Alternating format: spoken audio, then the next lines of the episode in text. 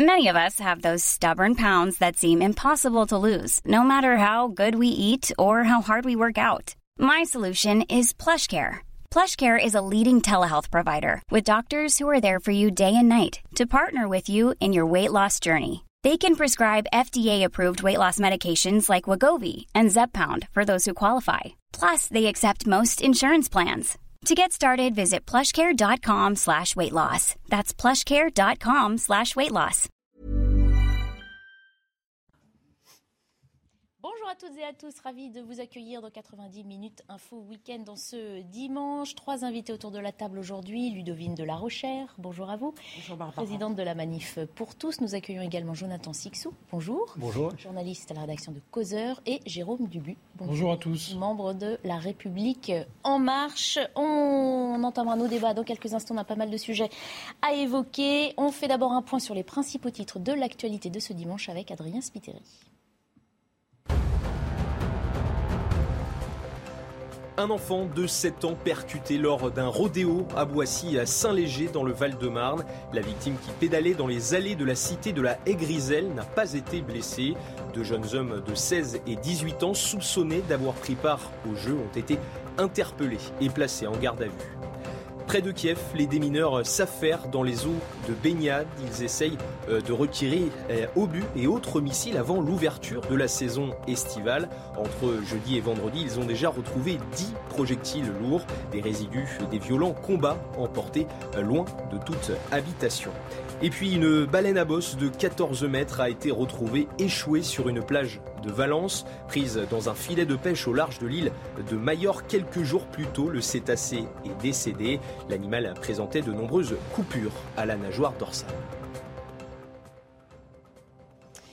À une de nos débats, on s'intéresse aujourd'hui à la lutte contre le trafic de drogue en France. Une fois n'est pas coutume, on ne va pas parler des quartiers, mais prendre un peu le large pour se pencher sur le trafic au sens aérien de l'organisation de ces réseaux.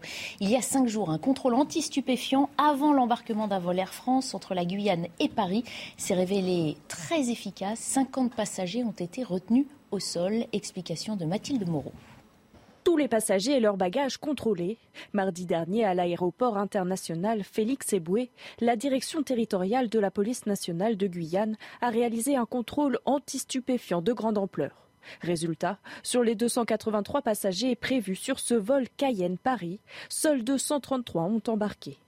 La veille, la compagnie Air France avait indiqué par SMS qu'un contrôle allait être réalisé et qu'il fallait venir en avance.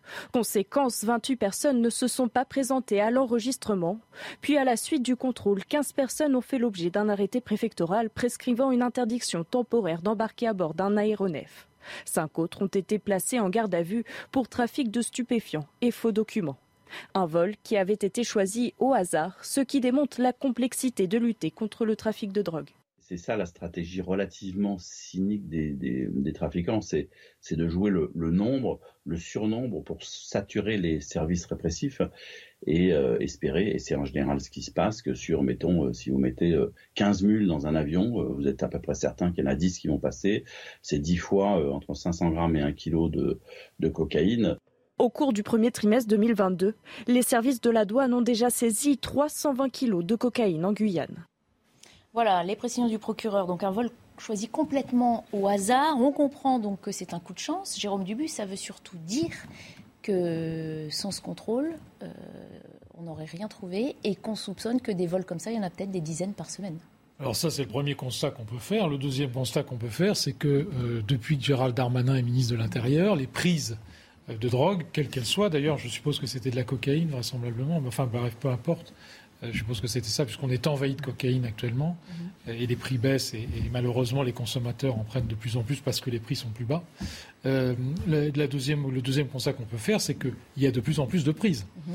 euh, et dont celle-ci qui est assez remarquable. Donc moi, je voudrais d'abord féliciter et voir le côté positif de l'affaire. Mhm. On en a pris, effectivement, alors c'est un peu le hasard. C'est sûr qu'on comprend que l'opération a porté ses fruits au-delà des espérances. Hein. Et, que la police a été efficace sur ce sujet-là et sur ce vol-là, en tout cas. Bon. Donc on voit bien qu'il y a quand même euh, un étau, et d'ailleurs ça explique pourquoi euh, en, métropole on a euh, ce genre de réaction dans les cités. C'est-à-dire qu'il y a une déstabilisation aujourd'hui systématique de la part du gouvernement et, des forces de police sur les points de deal, mhm. et ça provoque évidemment des réactions. Quand vous tapez dans la fourmilière, bah, la fourmilière réagit, elle essaye de vous piquer. Mhm. Et c'est ce qui se passe dans un certain nombre de cités actuellement. Détail peut-être important, c'est que côté positif, oui, euh, parce que la coopération était bonne, parce que les forces de police ont eu des résultats. Côté négatif, bien sûr, c'est ce que vous disiez en, ouverture, ça ne suffit pas. Un sur ça euh, qui passent. On peut préciser toutefois que donc, euh, le procureur de la République hein, est en poste là-bas depuis récemment, comme s'il mettait aussi en place une politique peut-être plus sévère à l'origine de, ce qu'a souhaité Gérald Darmanin. pour, ils, ont, reçu des, des, consignes très claires. Euh, et, également, il faut signaler que la Guyane, c'est une plaque tournante. Mhm. Depuis des années et des années. Alors, on ne se rassure pas en disant ça, mais euh, on sait que c'est la plaque tournante de tout ce qui sort de l'Amérique du Sud. Mhm. Et Dieu sait s'il en sort. Mhm. Et donc, euh, ça, ça, va directement en métropole. Il y a d'autres plaques tournantes, l'Espagne, le Portugal pour partie. et on sait évidemment que cette déstabilisation, ce sont des filières organisées extrêmement difficiles qui se recréent d'ailleurs une fois qu'on les a déstabilisés et éliminés. Ça se recrée le lendemain. Donc tout ça est très difficile, très difficile. Ça veut aussi dire qu'on a finalement tout à fait les moyens de faire ce genre de contrôle euh, sur euh, plusieurs vols dans la même journée et peut-être encore augmenter ces chiffres dont se félicite Jérôme Dubu. On les a ou on ne les a pas justement. On médiatise et c'est bien de le faire une opération, mais qui a nécessité un travail en amont, qui a nécessité une enquête, qui a nécessité. On nous dit que c'est un vol euh, tiré au, au, sort, au mhm. J'ai du mal à, le croire clairement parce qu'on ne peut pas mener de ce type d'opération comme ça euh, un peu euh, au doigt mouillé. On ne peut que s'en féliciter. Ça révèle l'ampleur du trafic. Mhm. C'est un peu euh, vouloir vider l'océan à la petite cuillère que de penser qu'on pourra enrayer entièrement ce, trafic de stupéfiants. Malheureusement, pour rebondir sur ce que vous disiez, il y a de nombreux territoires français qui sont des plaques tournantes, qui sont des portes, des points d'accès, parce que vous avez la Guyane, mais vous avez toutes les Antilles également, qui permettent un trafic de de, drogue considérable. Et ensuite, euh, et là je crois qu'on parle principalement de, cocaïne effectivement en mmh. provenance d'Amérique latine, euh, et on voit que les, moyens euh, des, passeurs sont de plus en plus conséquents. Mmh. Là, les chiffres sont assez impressionnants euh, sur les personnes interpellées euh, à bord de cet avion. Mmh. Il y a derrière cela aussi, on ne peut euh, qu'en parler en, second lieu, mais c'est important, le drame humain, ce sont ces mules, ce sont généralement des, femmes totalement, totalement démunies, mmh. qu'on qu soupait et qui ingèrent parfois 500, 1 kg de cocaïne dans le corps, ce qui est une, horreur. Vous imaginez si un de, une de ces pochettes venait à, éclater, ce qui arrive. Mmh. Alors voilà, on précise l'objectif l'objectif de l'opération, c'était euh, consistait à mesurer l'ampleur de ce système dit des mules lorsque des passagers transportent à l'intérieur de ah, leur corps des doses euh, de drogue. Euh, je voulais, avant d'entendre Ludovine de la Recherche, aussi vous préciser que vous récapitulez récapituler ces chiffres, 50 personnes donc qui n'ont pas embarqué, donc 15 soupçonnées d'être des mules, 5 placées en garde à vue pour trafic de stupéfiants puisqu'elles transportaient chacune un kilo de cocaïne sur elles, et 30 passagers qui ne se sont pas présentés parce que la compagnie avait au préalable informé tous les passagers qu'il y aurait des contrôles un petit peu plus sévères. Là, c'est quand même un petit peu un, trou dans le, filet, puisque finalement, on donne le message à ceux qui voudraient ne pas se faire prendre, bah, ne venez pas à l'aéroport. C'est quand même impressionnant. Il s'agissait donc simplement de se faire une idée de l'ampleur du trafic. Mm. Euh, enfin, ce trafic qui dure depuis des années et des années. On sait que, alors c'est vrai que les passeurs utilisent énormément de moyens. Mm. Ils ont une, une, inventivité incroyable. C'est le, bien sûr l'appât du gain. Et tant pis pour les victimes. Euh, mais enfin, l'aéroport, euh, l'avion est quand même un moyen qui paraît assez simple. Ça n'est jamais si simple, mais en tout cas, tous les passagers y passent. Euh, il y a des contrôles à tous les niveaux. Euh, j'espère qu'on ne va pas s'arrêter à juste constater que l'ampleur du trafic est, extrêmement importante mhm. et qu'on va mener des opérations en effet beaucoup plus systématiques, euh, encore une fois, à un moment donné, sur un lieu où tout le monde passe. Mhm. donc on peut tous nous tester, on peut tous veiller à ce qu'on porte nos masques. Certes, c'est un peu plus simple, mais on peut peut-être aussi tous veiller à ce qu'on ne serve pas de mule euh, et est-ce que ça ne transite pas par là Heureusement, ça ne concerne euh, qu'une minorité de personnes. En tout cas, tout le monde n'est pas mule. Euh, ça montre, aussi autre, chose. Là, on parle du trafic aérien qui est évidemment considérable, mais il y a tous les autres moyens qui eux-mêmes se perfectionnent. et je pense là au trafic plutôt de, cannabis en provenance d'Afrique du Nord. On connaît la façon dont est géré quasiment officiellement le trafic de cannabis en provenance du Maroc, avec des bateaux hyper rapides qui accostent, qui s'échouent sur les côtes espagnoles, voire françaises désormais. Euh, et c'est plus difficile à contrôler ce genre de circulation des drogues. Tandis que pour ce qui est de l'avion, justement, c'est le domaine de la recherche. De localiser par drone, par, par, par vision satellite. Là, on parle d'avions dans des aéroports qui sont des lieux sécurisés en présence d'énormément de forces de l'ordre déjà. Sur l'affaire de la Guyane, comme sur l'affaire du Maroc d'ailleurs, parce que c'est un peu similaire, même si. Euh, appartient, les territoires appartiennent à deux continents différents. Euh, l'affaire est similaire. Il y a effectivement, vous avez raison, euh, tous les deux, de dire qu'il faut faire plus, il faut faire mieux, etc. Euh, simplement, il y a un problème derrière, il y a un problème de fond que personne ne veut voir, qui est le problème, qui est la réalité économique. C'est-à-dire qu'en réalité, euh, la Guyane, comme le Maroc d'ailleurs, je vous dis, il y a des similitudes.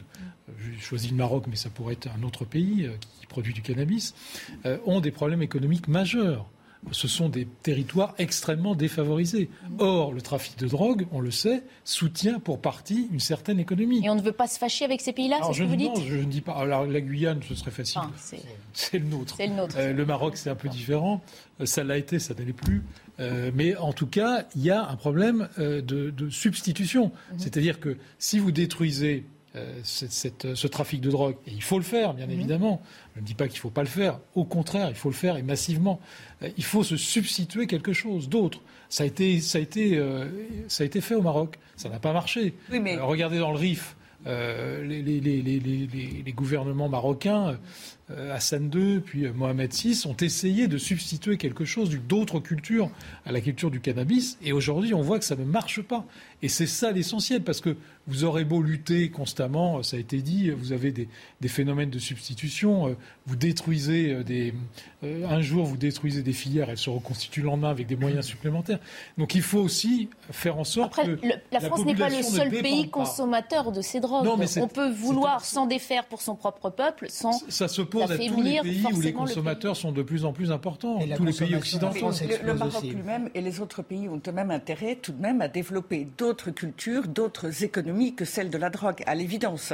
Alors je ne dis pas que c'est facile et que ça se fait du jour au lendemain, mais il est clair que euh, ce serait à leur bénéfice euh, comme ce serait à notre bénéfice. Donc éventuellement, il faut les aider. Euh, sur euh, la transformation, et non pas en le faisant sur quelques mois avec un effet d'annonce, mais en persévérant. C'est toujours bien d'accord. Si ça a été fait et puis abandonné à moitié au bout de quelques temps, alors évidemment, c'est un Il faut jouer le long terme, et le long terme, c'est compliqué. Oui. C'est compliqué, mais, mais on meurt de ne pas, on crève parfois de ne pas être dans le long terme. On est bien d'accord. On a en cela l'exemple afghan. On a vu que à la faveur de, de l'invasion euh, américaine, les nouveaux dirigeants ont voulu arracher les plantations de pavots pour justement inventer une nouvelle économie euh, euh, et ça n'a pas marché et que même les, les talibans qui eux-mêmes avaient voulu une euh, agriculture plus vertueuse, si vous me passez l'expression, se remettent désormais à, la plantation de pavots à travers tout le pays. Non, mais pardonnez-moi, il y a un certain nombre de pays comme la France qui, ne, qui fonctionnent et ont une production diverse et variée et n'ont pas besoin de, ah bah, évidemment, de la drogue. Bien sûr. Ce que je veux dire par là, c'est qu'on ne peut pas dire c'est inévitable. certains pays ne peuvent pas s'en passer. Si, ils peuvent s'en passer. mais ça demande une action long terme, une action long terme, des moyens financiers, des moyens, de l'entraide, enfin tout ce qu'on. Ah, et ça dépend de la définition euh, qu'on donne au rôle de l'État. L'État français doit-il se soucier de l'économie d'autres pays ou euh, de la santé de ses concitoyens? Quelle est la priorité? C'est peut-être le rôle de l'ONU, par exemple, et du Programme alimentaire mondial, et que sais-je. Enfin, ça, dépasse l'État français, c'est un problème euh, européen, voire international. Et en réalité, souvent, quand vous voyez quelle a été la destination des aides euh, de substitution à ces cultures, vous voyez que ça a été confisqué. Ça a été confisqué par des mafias, ça a été confisqué parfois par, le, pouvoir. Euh, qui, effectivement s'enrichit à titre personnel avec ces aides. Euh, voilà. On est quand même dans un système de corruption qui explique aussi largement et qui les maintient dans ce. Dans, Mais vous savez qu'en Guyane, on n'en est pas loin. Oui. Euh, probablement, quand on, voit. Euh, Et on ne parle pas d'un pays étranger, puisqu'on parle d'un territoire euh, français. mais imaginons qu'il y ait la possibilité. Je, fais un rêve. Hein. Ces cultures sont arrachées. On, on, plante autre chose, on cultive autre chose, et dans ce cas-là, la France, au lieu de mettre tant de moyens dans la lutte contre la drogue, serait évidemment prête à aider à mettre des moyens pour aider ces pays à travers les programmes internationaux, l'ONU, etc. Alors évidemment, euh, là c'est un rêve. enfin, il y a une logique qui peut se dérouler sur un certain nombre d'années. Mais il faut en effet, euh, encore une fois, une vision à long terme. On va poursuivre euh, nos discussions, passer à ce qui se passe, ce qu'on attend au Texas aujourd'hui, et puis on fera un point sur la situation en Ukraine. D'abord, le rappel des principaux titres de l'actualité de ce jour avec Adrien Spiteri. Un avion transportant 22 personnes portées disparues au-dessus d'une zone montagneuse au Népal. L'annonce a été faite par la compagnie aérienne Tara Air et les autorités locales. Le bimoteur avait décollé de la ville de Pokhara avant de perdre le contact radio. Trois membres d'équipage et 19 passagers se trouvent à bord de l'appareil. Les mauvaises conditions météorologiques compliquent les opérations de recherche. Un citoyen français a été enlevé vendredi à Port-au-Prince selon le porte-parole de la police nationale d'Haïti. Dans le pays, les rapts d'étrangers par des gangs sont récurrents. Entre fin avril et début mai, au moins 148 personnes ont été tuées dans les quartiers nord de la capitale haïtienne par des bandes criminelles. Et puis en voile, le français François Gabard bat le record de la traversée de la Méditerranée. À bord de son maxi trimaran, le skipper et son équipage partis de Marseille sont arrivés à Carthage ce matin après 13h55 de navigation, soit 25 minutes de moins que le précédent record. Harold Diman nous a rejoint en plateau. Bonjour euh, Harold, spécialiste des questions internationales à la rédaction de CNews. Pourquoi Harold est avec nous Notamment pour nous apporter son éclairage, en plus du vôtre évidemment, euh, chers invités. Car Joe Biden est attendu au Texas aujourd'hui, cinq jours après la fusillade qui a fait 21 euh, morts, dont 19 enfants dans une école d'Uvalde. Alors Harold, la raison de la visite du président américain, évidemment, on la devine, apporter son empathie aux familles endeuillées. À quoi peut-on s'attendre de la part euh, du chef de cette nation après euh, un drame qui marque évidemment euh, toute la population? Bah, Il se rend avec son épouse à un mémorial érigé pour les victimes, c'est peut-être même celui-là, et il va ensuite assister à une messe qui pour lui une activité très récurrente. Il va à la messe au moins une fois par semaine. Là, ce sont bien les images en direct hein, que nous avons oui. de Texas, de Uvalde au Texas. Alors, est-ce qu'il va je dirais, ouvrir les vannes de la guerre idéologique sur les armes à feu ou non à ce moment-là, comme, comme il est assez impétueux, il y a des chances quand même. Mais normalement, dans l'horizon funèbre, on évite d'aller trop loin. Et il est déjà allé assez loin avant. Mhm. Il a dit euh, nous n'avons pas de colonne vertébrale. Euh, au, nom de Dieu. Euh, enfin, en, anglais, c'est plus, c'est plus euh, parler de dire ça, au nom de Dieu, in God's name. Mais euh, on, peut dire ça entre athées, c'est rentré dans le Il vient réconforter les familles et politiquement, il a quand même une carte à jouer, même si on est encore dans l'émotion quand on va justement sur les lieux auprès des familles endeuillées. Il sait que le débat continue de faire rage et qu'il doit notamment répondre aux critiques des conservateurs. Et, puis, il faut qu'il occupe un espace, puisque Donald Trump était euh, au Texas il y a euh, trois jours, où il était le, l'invité euh, vedette de la conférence du, et du salon de, la, de la NRA, l'association nationale des fusils, pour le traduire mot à mot, des amateurs de fusils et d'armes à feu.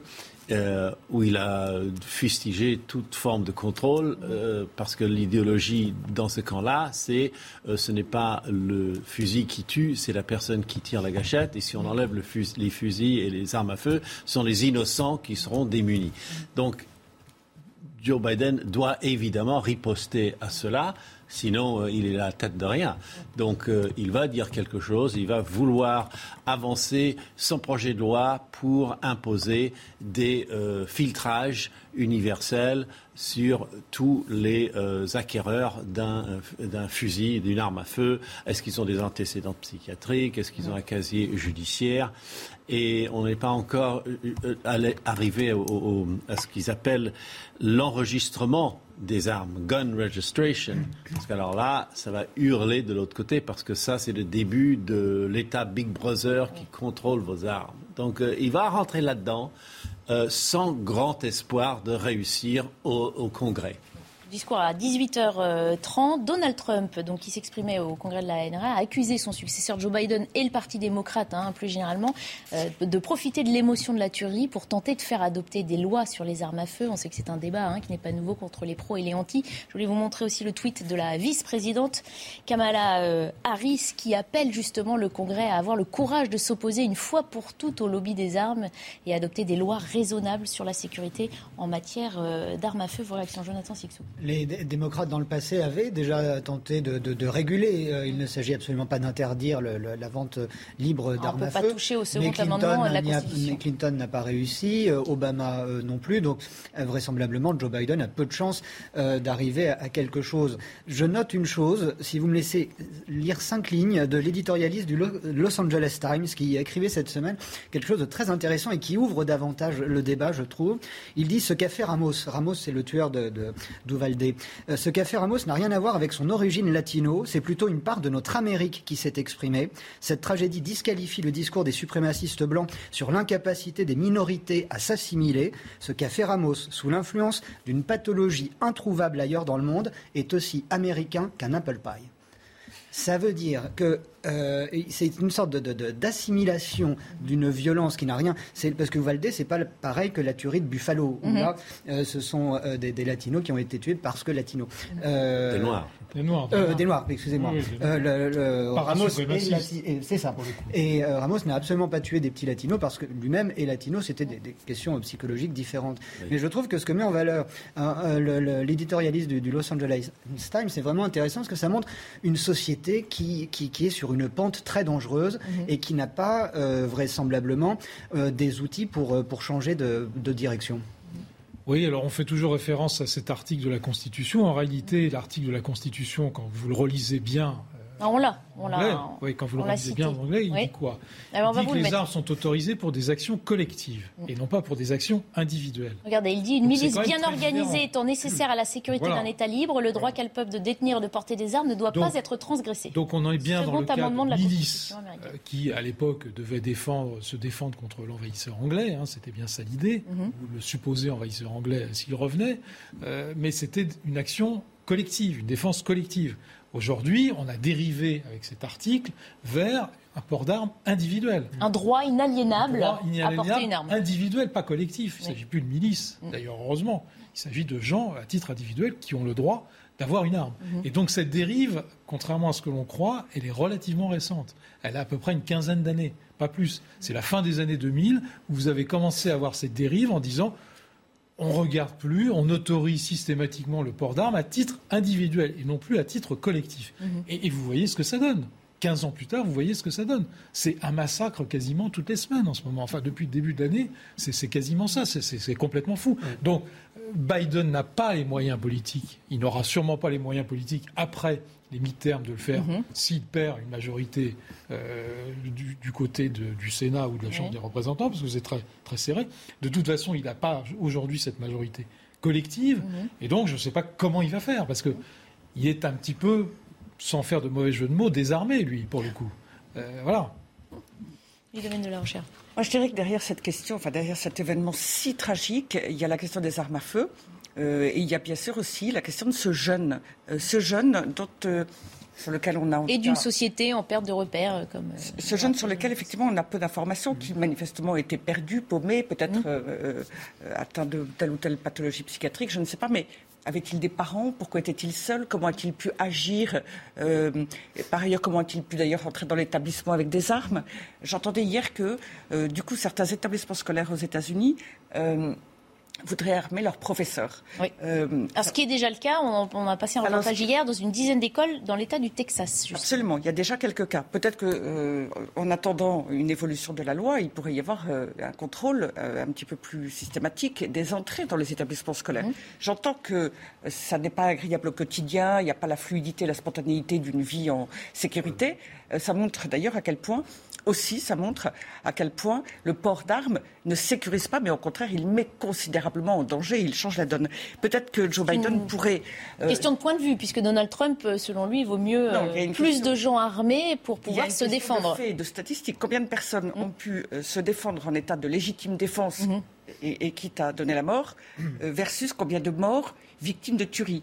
Euh, je pense qu'en fait, euh, c'est assez vite vu en termes de pour savoir ce qui sécurise le plus ou pas. Mais en tout cas, Joe Biden euh, a peut-être au moins la possibilité de donner davantage de règles en termes d'âge, euh, enfin d'âge minimum requis, euh, toutes les règles diverses et variées. Bah, la sécurité dans les écoles que vous suggériez, c'est effectivement euh, pas mal de mesures que les conservateurs proposent, des portiques, des portes de classe qu'on peut condamner réduire, pour s'enfermer. La liberté, la facilité de ce ah. permis de port d'armes. Ça, touche à euh, une atteinte à la liberté pour beaucoup d'Américains. Ça peut être tout de même limité. Et là, les faits, euh, et les faits récurrents malheureusement, euh, peut lui donner cette légitimité. S'il ne peut pas aller au bout d'un seul coup, il peut peut-être renforcer ces interdictions. Enfin, je... Peut-être, il va certainement jouer en ce sens. Mais si on prend le cas du Valdé, ils n'ont même pas appliqué les règles qui sont en place depuis Columbine, mhm. il y a 20 ans et quelques. Donc, ils n'ont pas sécurisé la porte d'entrée et ils ont armé les agents du, district scolaire. Mhm. Donc, ils s'attendaient en théorie à quelque chose de ce type. Et en plus, ils n'ont pas appliqué les règles d'engagement. C'est-à-dire, s'il y a le danger de, la continuation du massacre, il faut intervenir mhm. même euh, en se mettant en danger. Et ils ne l'ont pas fait. Donc, je veux dire, quand les en gros, les républicains, mais les démocrates n'étaient pas contre, ont construit tout ce système de sécurisation des, lycées et des écoles euh, ils n'arrivent même pas à l'appliquer. Donc il y a aussi la quatrième question sur la table, c'est l'incompétence généralisée des gouvernants. Si, vous voulez, moi je veux bien qu'on réponde. c'est pas drôle. Hein, non, non, c'est pas drôle, mais moi je veux bien qu'on réponde par euh, un armement supplémentaire, euh, des protections dans les écoles, etc. Au nom d'une légitime défense.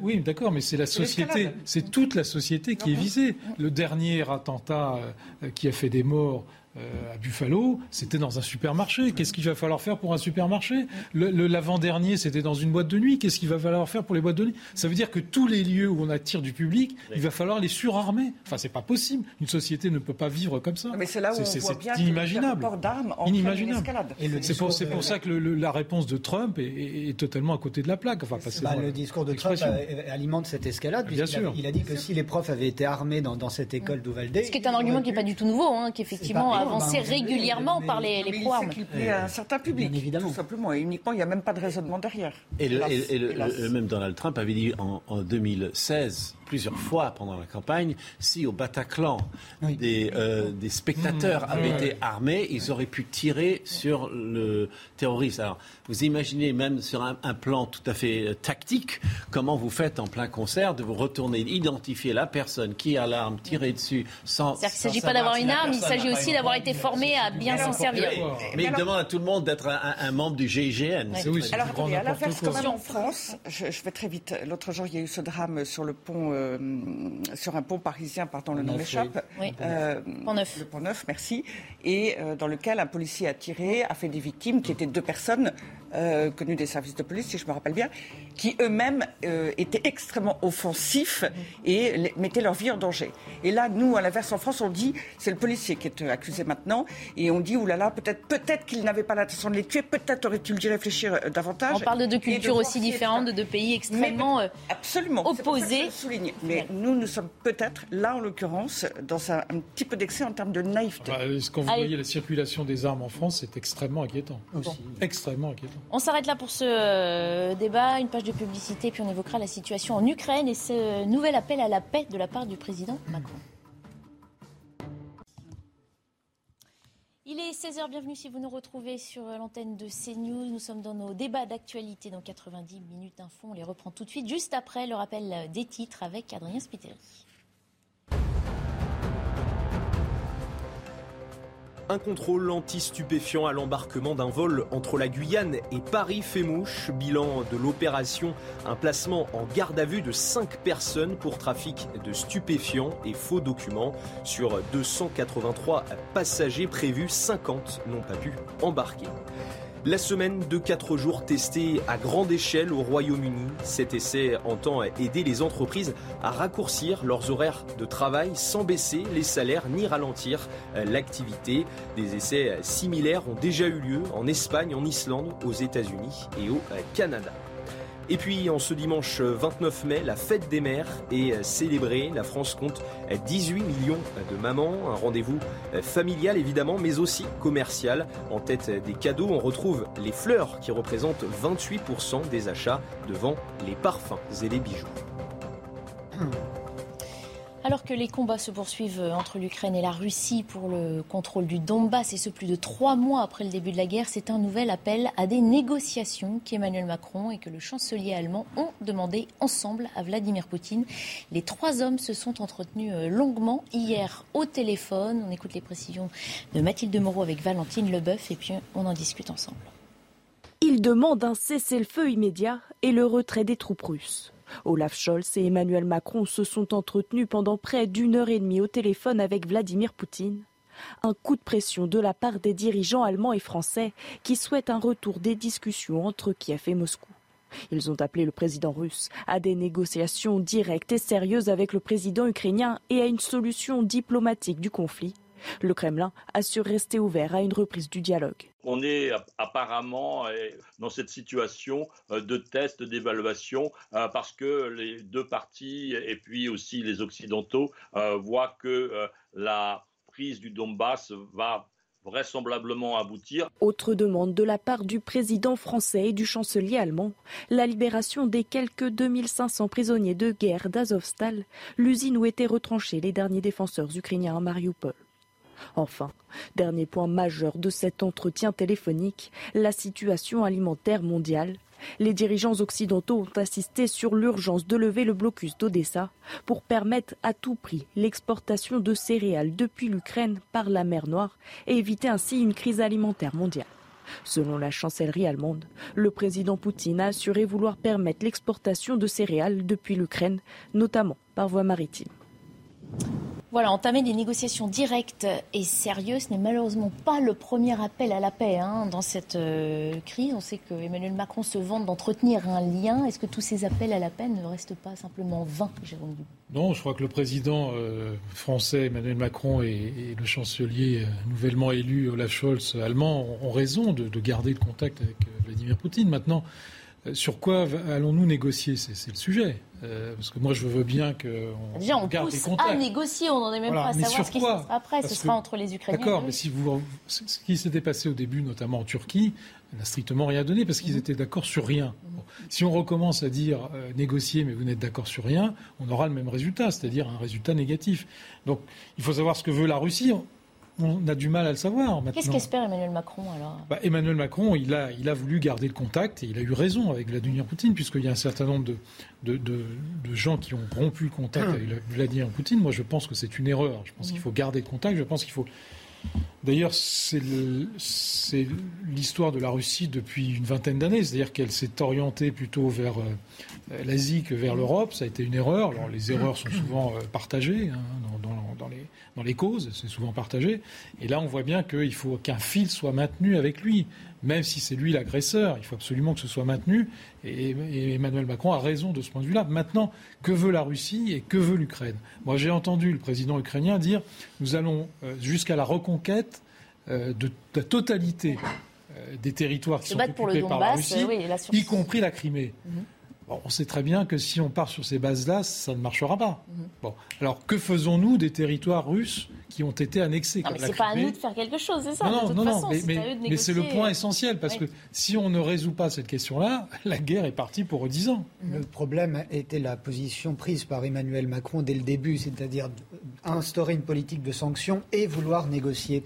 Euh, l'erreur, selon moi, a été de ne pas être neutre dans cette crise pour pouvoir être une force de négociation comme l'est la Turquie euh, actuellement. Ensuite, la complexité de ce conflit euh, est parfaitement bien résumée notamment par Henri Guénaud, qui dans son admirable tribune il y a une dizaine de jours dans le Figaro, euh, disait négocier avec la Russie, euh, c'est se plier à la loi du plus fort, ne pas faire de concessions, euh, c'est se plier à la loi du plus fou. Et ça montre bien qu'on joue vraiment sur, sur un fil.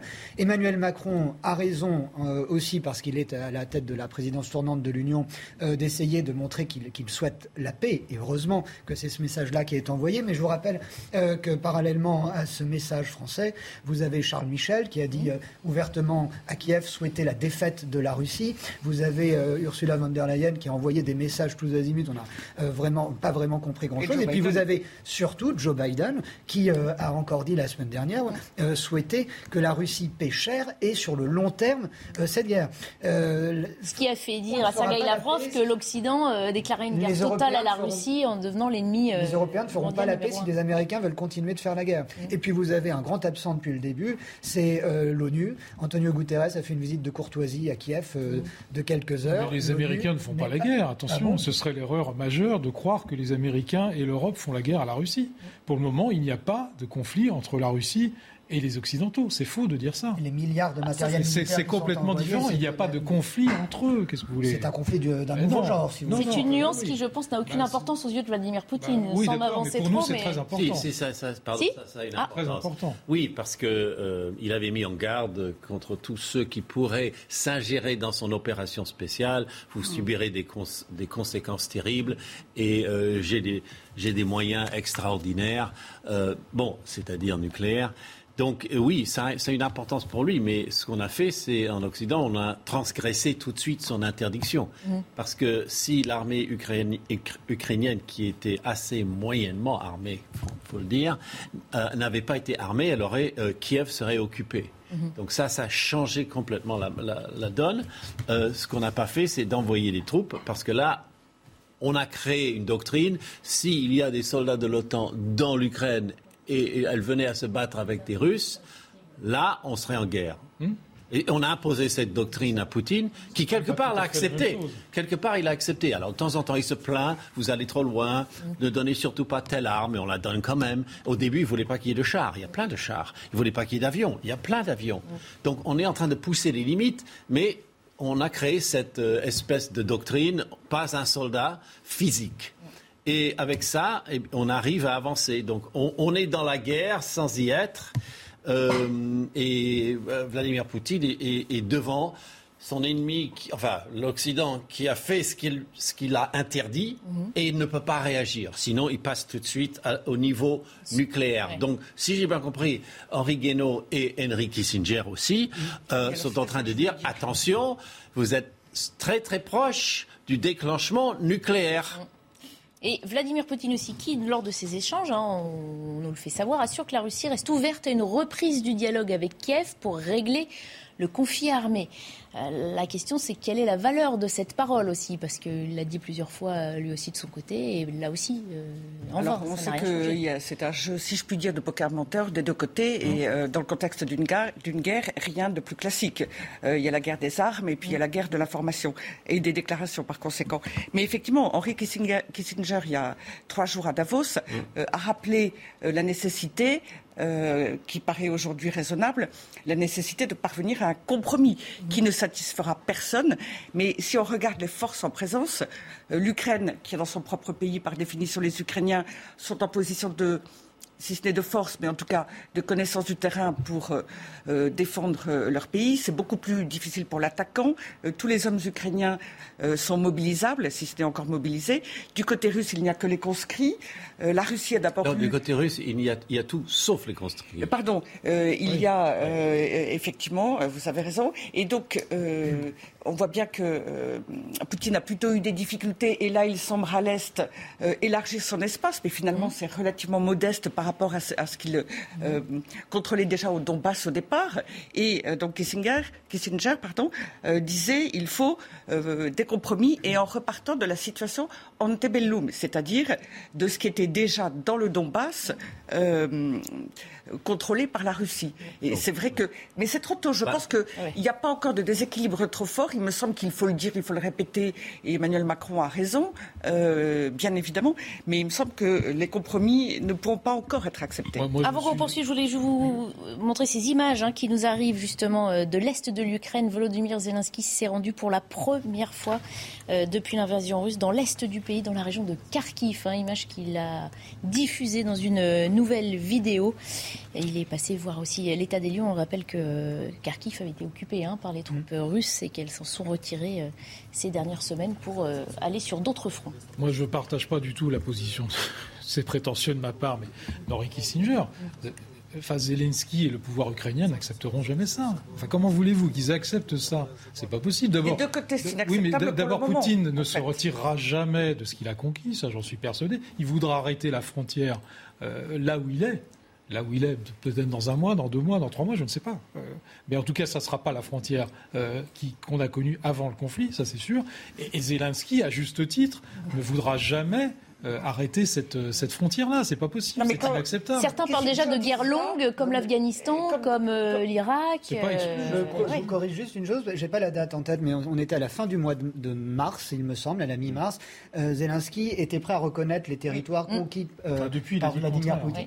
Deux jours après, Biden fait ses déclarations euh, bellicistes et depuis, il est euh, dans sa euh, posture que nous lui connaissons aujourd'hui. Je me souviens de quelques déclarations de Kissinger il y a une quinzaine de jours aussi, où il a rappelé que pendant la guerre froide et au pire moment, euh, si la, la bombe n'a jamais été utilisée, c'est que chacun des euh, belligérants avait une porte de sortie possible. Or là, la politique américaine depuis Oui. des semaines, c'est de verrouiller toute porte de sortie pour les et c'est ce qui est très dangereux. Enfin, le- les portes de sortie, on a vu ce que ça donnait. hein. C'était la conquête de l'Europe, une bonne partie de l'Europe, par le pouvoir soviétique. C'était ça. hein. Donc, euh, Moi, je fais est-ce à la est-ce diplomatie. qu'on a envie de revoir ça euh, après la Seconde Guerre mondiale? Ça a duré 70 ans avec un rideau de fer terrible qui s'est abattu sur l'Europe, confère Winston Churchill, qui en avait parfaitement, parfaitement compris l'idée et la durée. Ce L'Union européenne n'a- il est antécédent à la crise de Cuba, etc. Mais euh, sans revenir sur tous ces épisodes historiques, euh, malgré tout, euh, quand Kissinger dit il faut revenir à la situation antebellum, il ne veut pas dire y revenir dans les faits, il veut dire partir, enfin entamer des négociations concrètes à partir de cette euh, situation à ce moment-là. Et euh, de là, parvenir à un compromis. Mais on sent bien que c'est trop tôt. Aucun des deux, pour le moment, ne l'accepterait, hélas. Alors que ça finira avec un compromis, par définition. Oui, mais C'est peut-être le pas propre celui-là. de la guerre. Pas Alors, pour revenir sur Kissinger, deux minutes, et, et- et- et Henri Guénaud, qui, à mon, à mon avis, est tout à fait kissingerien euh, dans, sa tribune, euh, on a changé de, de phase. On n'est plus dans la guerre froide, on n'est plus dans euh, 1945 et l'arrivée du mur. Euh, donc, il a, il a théorisé une nouvelle euh, situation. Il a dit si c'est pour défendre l'Ukraine, tout ce qu'on fait est légitime. Si on va trop loin, on entre dans une guerre de l'Occident contre la Russie. Et là, il faut se demander où est la Chine dans tout ça, car c'est elle la, vraie euh, superpuissance de l'avenir. Donc euh, voilà, c'était une espèce de douche froide et ça a été très très mal pris du côté ukrainien. Zelensky a complètement fustigé euh, Henry, euh, Henry Kissinger. Mais voilà, on est dans une nouvelle phase. On n'est pas à 100% sûr de ce qui se passe. Et d'ailleurs, je cite Kissinger. On, on est dans une situation où on ne sait pas comment ça va, euh, sur quoi ça va déboucher. Donc il faut être extrêmement prudent tout en défendant l'Ukraine, mais sans aller trop loin. Et c'est un peu dans cette espèce de moulin. La nuance de la diplomatie. euh, Cet engrenage qu'on est. Mais oui, mais oui, mais la diplomatie sortira de ça, selon lui. C'est pas juste ah Vladimir, ah Volodymyr. Bien sûr. On va se parler et puis voilà, on va faire. Ah, le président russe qui s'est euh, d'ailleurs dit aussi prêt à euh, aider hein, pour les exportations sans entrave euh, des céréales d'Ukraine. le but du- du Euh, Il y a cet aspect, hein, alors qu'on sait aussi que des tonnes de blé sont toujours bloquées hein, euh, au départ de, de ces régions-là. Certaines, informa- d'après certaines informations, euh, les, les- les régions productrices de, de blé euh, ukrainiennes ne seraient que je mets le que entre guillemets, euh, que euh, 20% à être touchés. Le reste de l'Ukraine connaît euh, une production euh, euh, normale et fait notable aussi, les tracteurs ont de l'essence pour euh, les, les, les, les- les prochaines... Et, et troisième Et point, du gaz aussi, Le blé euh, n'est pas encore récolté. Et le blé n'est pas encore tout- donc, en fait, récolté. il n'est pas encore bloqué. Donc il y a un donc, emballement, il y a une... Il y a une, il y a une il y a- À juste titre, une inquiétude. Bien sûr. Euh, mais en, en, ré- en fait, le Dans les n'est pas encore stocké quelque ça. part. Il n'est pas en train de faire. Non, mais c'est pas tant le- la production qui est en cause, c'est l'exportation. Et ça, l'exportation, elle est quand même bloquée. Ah bah, les- on a- les- tous les ports sont verrouillés. Ben oui, désormais, donc, euh, mais si vous voulez, a... la production de l'année dernière qui n'a pas été complètement, qui était stockée, je, me permets de vous corriger sur les productions euh, de blé, la, la- la production ukrainienne qui n'a pas été complètement exportée, euh, pour le moment, ne peut pas, ne peut pas sortir. Euh, moment, pas sortir. La production de point. 2021, Ah, elle ne sort pas pour le moment. Oui, mais alors. euh, Tout n'est pas sorti au 31 décembre 2021. Tout n'est pas sorti, tout n'est pas sorti, mais euh, l'inquiétude, c'est l'ensemble de la récolte, et pour le moment, elle n'est pas faite. C'était simplement. On suivra ça, Oui, parce qu'évidemment, il faudra Mais attendre. faut euh, continuer les exportations. quelques mois. On va remercier Harold Iman de nous avoir accompagnés sur une partie de l'émission, cette partie consacrée à l'international. International est, terminé. On fait un point aussi sur euh, les principaux titres de l'actualité de ce dimanche avec Adrien Spiteri et on reprend nos débats. Près de Kiev, les démineurs s'affairent dans les eaux de baignade. Ils essayent de retirer obus et autres missiles avant l'ouverture de la saison estivale. Entre jeudi et vendredi, ils ont déjà retrouvé 10 projectiles lourds, les résidus des violents combats emportés loin de toute habitation. Un enfant de 7 ans percuté lors d'un rodéo à Boissy-Saint-Léger dans le Val-de-Marne. La victime qui pédalait dans les allées de la cité de la Haie-Griselle n'a pas été blessée. De jeunes hommes de 16 et 18 ans soupçonnés d'avoir pris part au jeu sur leur moto ont été interpellés et placés en garde à vue. Et puis le 29 mai 1982, Romy Schneider s'éteignait dans des circonstances mystérieuses. 40 ans après, l'actrice ex-compagne d'Alain Delon est toujours aussi populaire. Visage phare du cinéma, la comédienne venue d'Autriche a su conquérir le cœur du public français avec des rôles mythiques comme Sissi face à son destin. On passe à la politique française. Il sera à Bruxelles demain pour son premier sommet européen depuis sa réélection. Emmanuel Macron, plutôt discret depuis la nomination de l'équipe qui l'entoure pour ce nouveau mandat. Le chef de l'État a pris euh, quelques jours au fort de Brégançon en ce week-end de l'Ascension. Cela a-t-il un effet sur sa cote de popularité? Réponse avec Elisa Lukavski. Pas d'état de grâce pour Emmanuel Macron, cette fameuse période qui suit une élection présidentielle et où l'opinion publique est majoritairement favorable à celui qui vient d'être élu. Dans le dernier baromètre IFOP, pour nos confrères du journal du dimanche, le chef de l'État concentre 41% d'opinion favorable. Il démarre donc son deuxième quinquennat avec exactement le même taux de satisfaction euh, qu'à la fin de son premier euh, mandat. Si le président séduit son socle électoral, à savoir les cadres supérieurs et les personnes âgées, il décroche chez ceux dont le pouvoir d'achat est directement impacté par l'inflation, à savoir les salariés euh, du privé et euh, la tranche des 50-64 ans un président de la République qui est stable et une première ministre, Elisabeth Borne, qui séduit avec une cote de popularité à 45% et seulement 43% euh, de mécontents. Son arrivée comme chef du gouvernement est donc perçue comme quelque chose de positif par les sondés. Reste que l'actuel locataire de Matignon fait moins bien que ses prédécesseurs avec une cote de popularité à 45%. Elisabeth Borne est derrière Édouard Philippe et Jean Castex qui atteignaient tous les deux 55% juste après leur nomination. Et pour euh, cette page politique, Elodie Huchard nous a rejoint. Bonjour Elodie du service politique de CNews. Alors on vient de le voir, euh, Jérôme Dubu, j'ai envie de vous, entendre en premier là-dessus. Elisabeth Borne plus populaire qu'Emmanuel Macron finalement. C'est l'effet nouveauté Il ne faut pas exagérer, mais non, ça s'est déjà produit par le passé. Elisabeth Borne arrive. Donc il y a l'effet nouveauté, c'est tout à fait normal. Euh, Emmanuel Macron est là depuis 5 ans, il a été réélu avec 58% sans, problème. Mais euh, si vous voulez, euh, c'est pas le même effet qu'en 2017, c'est clair. Mhm. Donc c'est normal qu'Elisabeth Borne soit légèrement devant. Oh, le, comparatif avec les prédécesseurs d'Elisabeth Borne à Matignon est intéressant parce que, euh, mais pas étonnant. Euh, s'ils avaient 10 points de plus, 55%, Edouard Philippe euh, et Jean Castex, c'est parce qu'ils étaient vraiment nouveaux. Elisabeth Borne, elle est dans le gouvernement. Il y a nouveau et vraiment nouveau. Et bah oui, on est dans la nuance. Permettez-moi de, de les filer, ces nuances. oui. Ouais, J'allais dire simplement les vieux crocodiles de la politique, sans doute diraient que ça n'est que euh, très passager, très provisoire. Euh, l'histoire, elle n'a pas commencé avec Elisabeth Borne en vérité. Maintenant, il faut se mettre au travail et juger l'action. Et voilà, là, pour le moment, ça ne signifie pas encore grand-chose. Euh, après les législatives, hmm. le gouvernement va être complété, on va rentrer dans les prises de position, les projets de loi. Là, on va rentrer dans le dur. Pour le moment, elle a de la chance, enfin elle a de la chance, si on veut. je ne suis pas sûr que ce soit le cas de la France, mais c'est encore un peu en retrait et en, en, position d'attente. Pourtant, on l'a vu sur le terrain. Hein, et Elodie Huchard, Elisabeth Borne, là, tous les week-ends, est en campagne. C'est vrai qu'elle est aussi. Euh, pendant, pendant trois après-midi. Bon, ça ne va pas chercher très loin. Ah, ça participe aussi à cette politique de séduction. Hein. Il faut aller au contact des Français pour les vrai, C'est vrai. Pour une campagne, euh, pour être élue députée, alors que de toute façon, elle ne sera pas députée. C'est peut-être ah. son suppléant qui devrait faire campagne avec elle, on sait pas encore. à avoir son soutien. Oui. C'est pas elle qui exerce. Il était là sur les photos. Si, elle, est élue, si, elle est, si elle est élue députée, ça n'est donc pas elle qui sera députée, c'est son supplément, puisqu'elle restera première ministre. Mais ça, c'est pas la première fois que ça se produit. Non, en effet. Oui, ça sera le cas d'ailleurs pour la moitié du gouvernement qui se présente. Son ministre, le suppléant ou la suppléante prendra la suite. Il y a plusieurs enseignements en fait dans ce sondage. D'ailleurs, euh, d'abord pour Emmanuel Macron, c'est un peu en demi-teinte parce que d'un côté, euh, il reste stable, donc on peut dire que c'est une bonne nouvelle, mais il n'y a pas d'effet avec euh, sa réélection. C'est en fait assez logique parce que vous le disiez, d'abord, il n'y a pas l'effet de nouveauté qu'on a pu avoir en 2017. Et puis, sa réélection, on sait aussi que des gens ont voté pour lui pour faire barrage à Marine Le Pen. Donc c'est pas parce qu'il est réélu qu'il y a forcément l'intégralité des votes qui étaient vraiment des votes en sa faveur. Et puis pour Elisabeth Borne, il va falloir voir dans les semaines à venir, parce que pour le moment, il y a des opinions favorables qui sont d'ailleurs plutôt liées à son travail de ministre, hein, en tant que ministre du Travail, en tant que ministre de l'écologie, parce que pour l'instant, on voit à peu près la feuille de route du gouvernement, on nous donne quelques grandes priorités, quelques grandes réformes. On n'est pas encore dans le dur, on n'est pas encore euh, dans les négociations, on n'est pas dans les textes de manière très précise.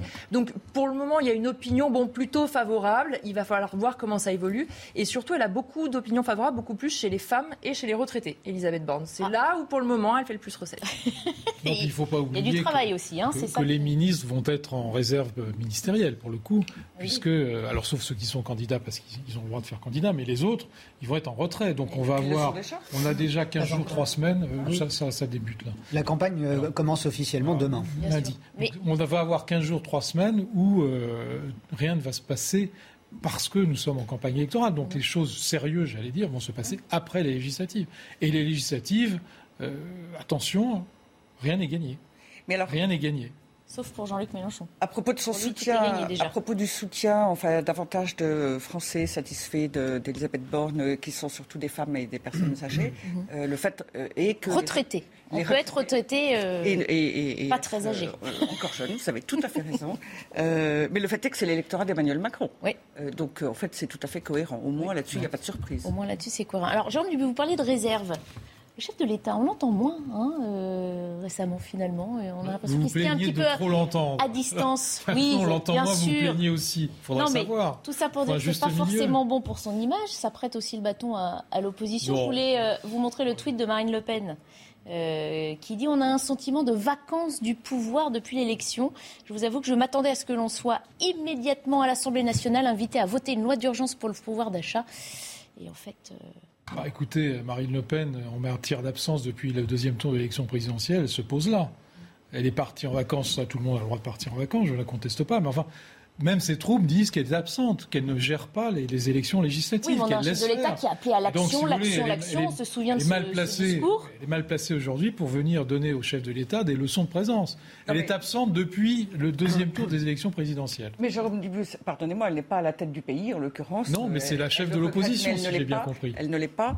Euh, et il est vrai que pour le moment, il y a eu, alors il y a eu une réunion du gouvernement euh, euh, avant-hier, vendredi. La conclusion était qu'il fallait être rapide, efficace et j'ai oublié, j'ai oublié, j'ai même oublié le troisième mot qui était oui, avoir des résultats. Bon, d'abord, les résultats c'était un peu tôt, et quant au reste, c'était un peu banal et ça s'applique à tout. Passons.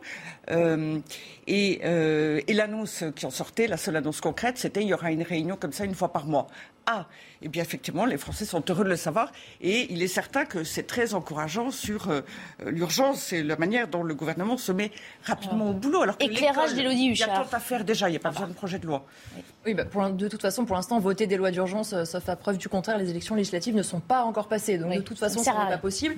Et cette période, elle est particulière. Vous l'aviez dit, un, pour euh, cette période de réserve où les ministres ne feront des déplacements que s'il y a une urgence dans leur domaine respectif. Ça n'empêche qu'ils peuvent être au ministère, ils peuvent évidemment travailler, mais en tout cas, il y a moins de communication autour des déplacements. Et puis surtout, attention, parce que pendant cinq ans, on a beaucoup dit qu'Emmanuel Macron n'avait pas assez entendu le Parlement. Si dès aujourd'hui, alors qu'il ne connaît pas quelle majorité il aura, ou même s'il l'aura et qu'il ne sait pas à quoi ressemblera l'Assemblée nationale, ça serait assez malvenu pour des ministres de dire voilà, moi j'ai préparé mon texte, il y aura ça dedans. C'est pas comme ça que les choses se font. Le Parlement doit travailler à des textes. D'ici deux à trois semaines, trois semaines, quand on aura eu euh, les élections, là, on rentrera vraiment dans le dur. Pour le moment, on peut donner une feuille de route, des priorités le travail législatif, le travail dans le fond, ensuite, il se fait évidemment à l'Assemblée. Donc c'est le calendrier, quoi. C'est le calendrier, mais c'est un calendrier qui commence à lasser beaucoup de monde. on a l'impression qu'on est en période électorale depuis, euh, depuis, euh, depuis trois ans, euh, et les gens commencent à en avoir. Ah non, c'est l'inverse. On nous a dit qu'il n'y avait pas eu de campagne.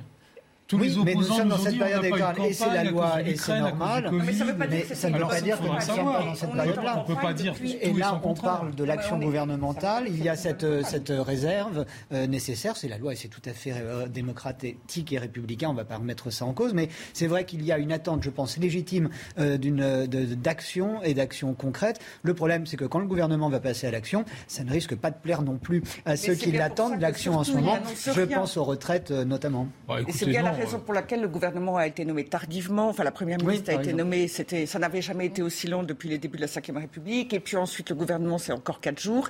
Et puis, on occupe le terrain et on occupe le temps pour arriver aux législatives. Et, il faut motiver les Français. Continuer de, travailler. Mais il y a beaucoup de choses qui peuvent être faites euh, qui ne supposent pas de passer encore par des projets de loi. Et mais pas sur l'essentiel. Enfin, on n'est que sur. Vous ne pouvez pas prendre des choses. Vous pouvez pas prendre des choses essentielles dans une campagne législative. Préparé, pardonnez-moi, euh, la fin de l'année scolaire, la rentrée scolaire. Les Français, du côté de l'éducation nationale, il y a bien des choses euh, à mais faire, à mais travailler, fait, à avancer. Euh, bah, on n'entend vraiment rien. Alors, il faut reconnaître qu'il faut certainement quelques jours à M. Papendiaï. Jean-Michel Blanquer a préparé. On va pas rentrer dans ce débat là maintenant, malheureusement. Je vous propose plutôt une pause de quelques minutes, ou pas quelques minutes, parce que les publicités sont courtes en ce moment. En tout cas, on s'arrête un instant et puis on, reprend nos débats. On reviendra sur la, la soirée d'hier autour de la finale de la Ligue des Champions.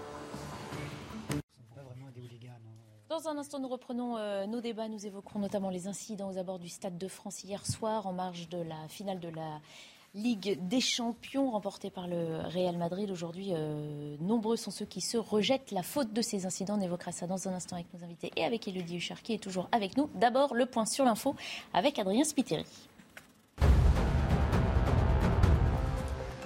Volodymyr Zelensky s'est rendu aujourd'hui dans l'est du pays pour la première fois depuis le début de l'invasion russe. Sur Telegram, le président ukrainien a déclaré vouloir restaurer et reconstruire la ville de Kharkiv et sa région. Ces dernières semaines, les troupes russes se sont retirées des alentours de la ville pour se concentrer sur d'autres fronts. 16 cas confirmés de variole du singe en France. Sur ces 16 cas, 12 ont été rapportés en Ile-de-France selon les autorités sanitaires.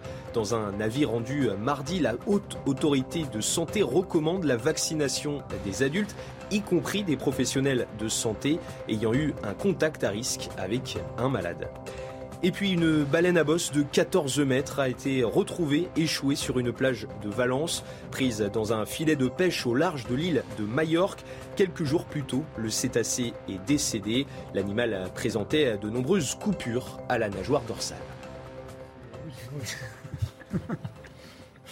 C'est donc le Real Madrid qui a remporté euh, hier soir la Ligue des Champions, victoire 1-0 face à Liverpool. Malheureusement, au lendemain de cette rencontre, on parle autant des incidents que du résultat sportif. Vous le voyez sur ces images, le coup d'envoi a été décalé de plus de 30 minutes hein, hier soir, le temps de régler la situation aux alentours du stade. 105 personnes ont été interpellées, 39 euh, placées en garde à vue hier soir. Des personnes sans billets ou munies hein, de faux billets ont tenté de forcer les barrages. On a vu des policiers euh, repousser des supporters des images euh, désastreuses hein, dans l'ensemble, qui des images désastreuses pardon d'une soirée qui n'aurait dû ressembler qu'à une fête. Faisant tour de table, comment expliquez-vous ces débordements si on peut les expliquer?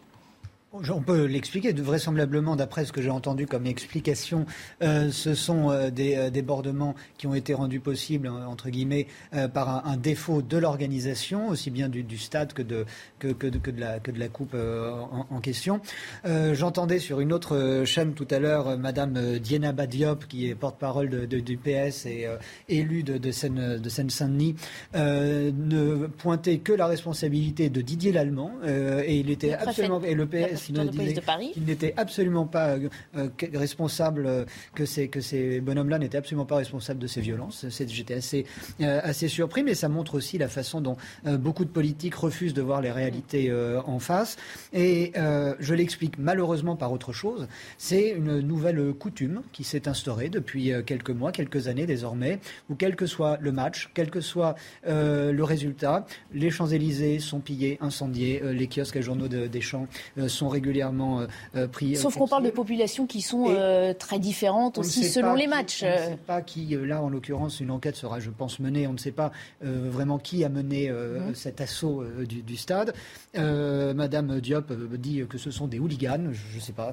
mais je suis assez surpris de, voir la facilité avec laquelle des personnes, une poignée d'individus, ils sont une centaine à avoir été interpellés, mhm. avec quelle facilité des troubles faits peuvent agir. C'est assez surprenant. Alors je propose qu'on revienne avec précision, les précisions de Marie Conan sur ce début de soirée mouvementé et on discute ensuite. La scène est surréaliste. Des supporters escaladent ces grilles pour tenter d'accéder au stade. Au total, ils sont des milliers à avoir tenté d'entrer sans billet. Des milliers de fans que la police n'est pas en capacité de filtrer ni de contenir. Très vite, les forces de l'ordre se retrouvent débordées, obligées d'utiliser dès 19h30 des gaz lacrymogènes. Un chaos qui va même repousser le coup d'envoi du match de 36 minutes. Alors que l'événement commence, finalement, des dizaines de supporters sans billets ont déjà pénétré dans l'enceinte du Stade de France. D'autres, comme cet homme, avaient payé leur ticket.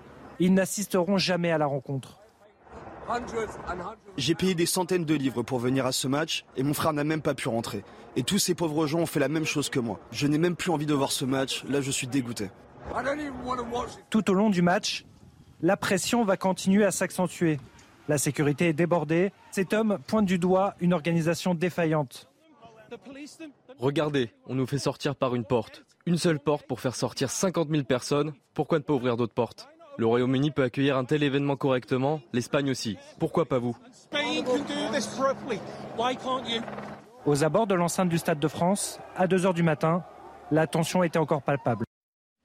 Voilà, on entend la bouche de ses supporters. Hein, des questions que tout le monde se pose aujourd'hui, différentes thématiques aussi par rapport aux, Jeux Olympiques à venir. On va essayer de, dérouler ça quand même de, l'ordre chronologique parce que Elodie Huchard, dès mm. hier soir, il y avait aussi beaucoup de réactions sur les réseaux sociaux de personnalités politiques. Oui, bien sûr, et notamment euh, celle du ministre de l'Intérieur, Gérald Darmanin, qui a posté une photo de lui avec la ministre des Sports, avec ce texte, avec Amélie Oudéa Castéa au PC Sécurité du Stade de France. Des milliers de supporters britanniques sans billets ou avec des faux billets ont forcé les entrées et parfois violenté les stadiers. Merci très nombreuses forces de l'ordre mobilisées ce soir dans ce contexte difficile. Et justement, ce tweet-là a beaucoup fait euh, réagir à droite et à l'extrême droite quand il pointe du doigt la responsabilité des supporters anglais. On peut voir ce tweet d'Éric Ciotti. Tristesse et colère devant le chaos au Stade de France. Humiliant pour la France. Un peu rapide et lâche de renvoyer le problème sur les seuls supporters britanniques. Toute la lumière doit être faite sur les responsables de ces violences. Même son cloche du côté de Reconquête avec euh, Jérôme Rivière, le vice-président du parti. Tant que nous ne contrôlerons pas nos frontières, nous ne pourrons pas contrôler les entrées du Stade de France. Et puis à noter aussi la réaction de Nathalie Loiseau, la députée européenne, échauffourée au Stade de France, bagarre dans les bars et espaces verts transformés en poubelle.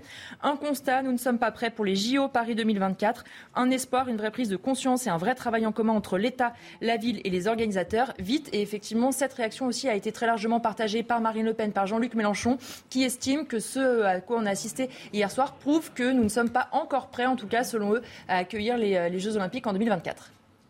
Oui, moi je trouve que tout le monde devrait essayer de garder un peu de calme et d'essayer de, de, ne pas faire, de ne pas faire des, commentaires euh, qui sont. Sauf que les scènes qu'on a vues hier soir sont assez choquantes, toutefois.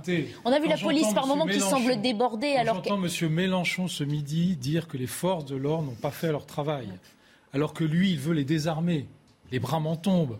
Quand j'entends Mme Le Pen dire aussi que les forces de l'ordre n'ont pas fait leur travail alors qu'elle n'a pas voté un seul budget du ministère de l'Intérieur depuis cinq ans à l'Assemblée nationale, les bras m'en tombent aussi. Donc je crois que chacun devrait faire attention à ses paroles dans ce cas-là. On ne sait pas encore très bien ce qui s'est passé. Visiblement, ce qui s'est passé, c'est qu'il y aurait eu une double billetterie avec un certain nombre de billets, des milliers de billets qui auraient été vendus à des supporters anglais qui sont des faux billets. Ce qu'on sait, c'est qu'il y avait 60 000 euh, personnes pour 20 000 places. Se sont fait gruger. Il y a un problème numérique. Se sont fait gruger et ont voulu rentrer. Donc ils sont rentrés en colère, effectivement. Alors moi, je ne veux pas jeter l'opprobre sur, euh, sur tel ou tel, sur les hooligans. Bah, c'est un peu ce que tout le monde fait. Euh, oui, mais c'est une erreur. Alors je voulais vous proposer différentes réactions pour alimenter notre débat. Mathieu Vallet, secrétaire national adjoint du syndicat indépendant des commissaires de police. Pour lui, les forces de l'ordre françaises n'ont rien à se reprocher. Selon lui, c'est l'UEFA qui porte la responsabilité de ces incidents. Écoutez. Aujourd'hui, l'UFA a fait preuve en fait d'amateurisme hein, entre les supporters qui n'avaient pas de billets ou des faux billets, entre euh, l'absence de stadiers suffisants en nombre ou d'agents de sécurité privés pour tenir les portes d'accès, la billetterie, les périmétries et aussi la coordination avec les de police. Vous voyez que l'UFA a encore beaucoup de marge de progression pour que les rencontres se passent bien. Ludovine de la Recherche, comment vous expliquez ces débordements si vous parvenez à donner un sens à tout ça? Alors, votre reporter votre, et votre GRI qui était sur place hier, euh, hier soir pendant les faits, eux euh, disaient, ce sont très clairement, de là où ils étaient, mhm. ils étaient par définition, ils, n'étaient pas tout autour du stade. Eux disaient, ce sont les habitants euh, de Seine-Saint-Denis, d'Île-de-France. Eux parlaient de faux supporters. Autrement dit, Gérald Darmanin, lui, a dit, ce sont les Britanniques, ce que je trouve absolument incroyable et maladroit. Euh, à tout le moins, lui doit attendre d'avoir des informations euh, sûres avant d'accuser tel ou tel, quel qu'il soit.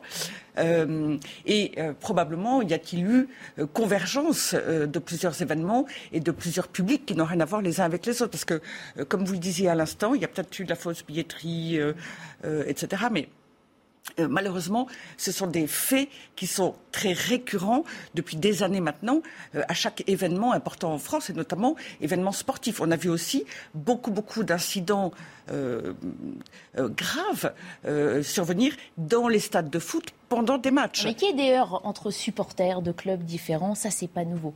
Euh, voir la police repousser des gens qui ont parfois un vrai billet ou des enfants, hein, c'est vrai que sur certaines images, il y a eu des images assez choquantes. Ça, c'est différent. On peut pas dire que ça arrive régulièrement dès qu'il y a une rencontre. Euh, si vous voulez, quand j'entends dire que ce sont des gens de banlieue, on n'en sait strictement rien, alors qu'il est. alors il y a des témoignages, enfin, il y a des témoignages divers. Non mais il y a des témoignages. On voit aussi des supporters britanniques qui essayent de remonter euh, euh, euh, c'est ce que je vous disais, il y a sans doute plusieurs événements convergents.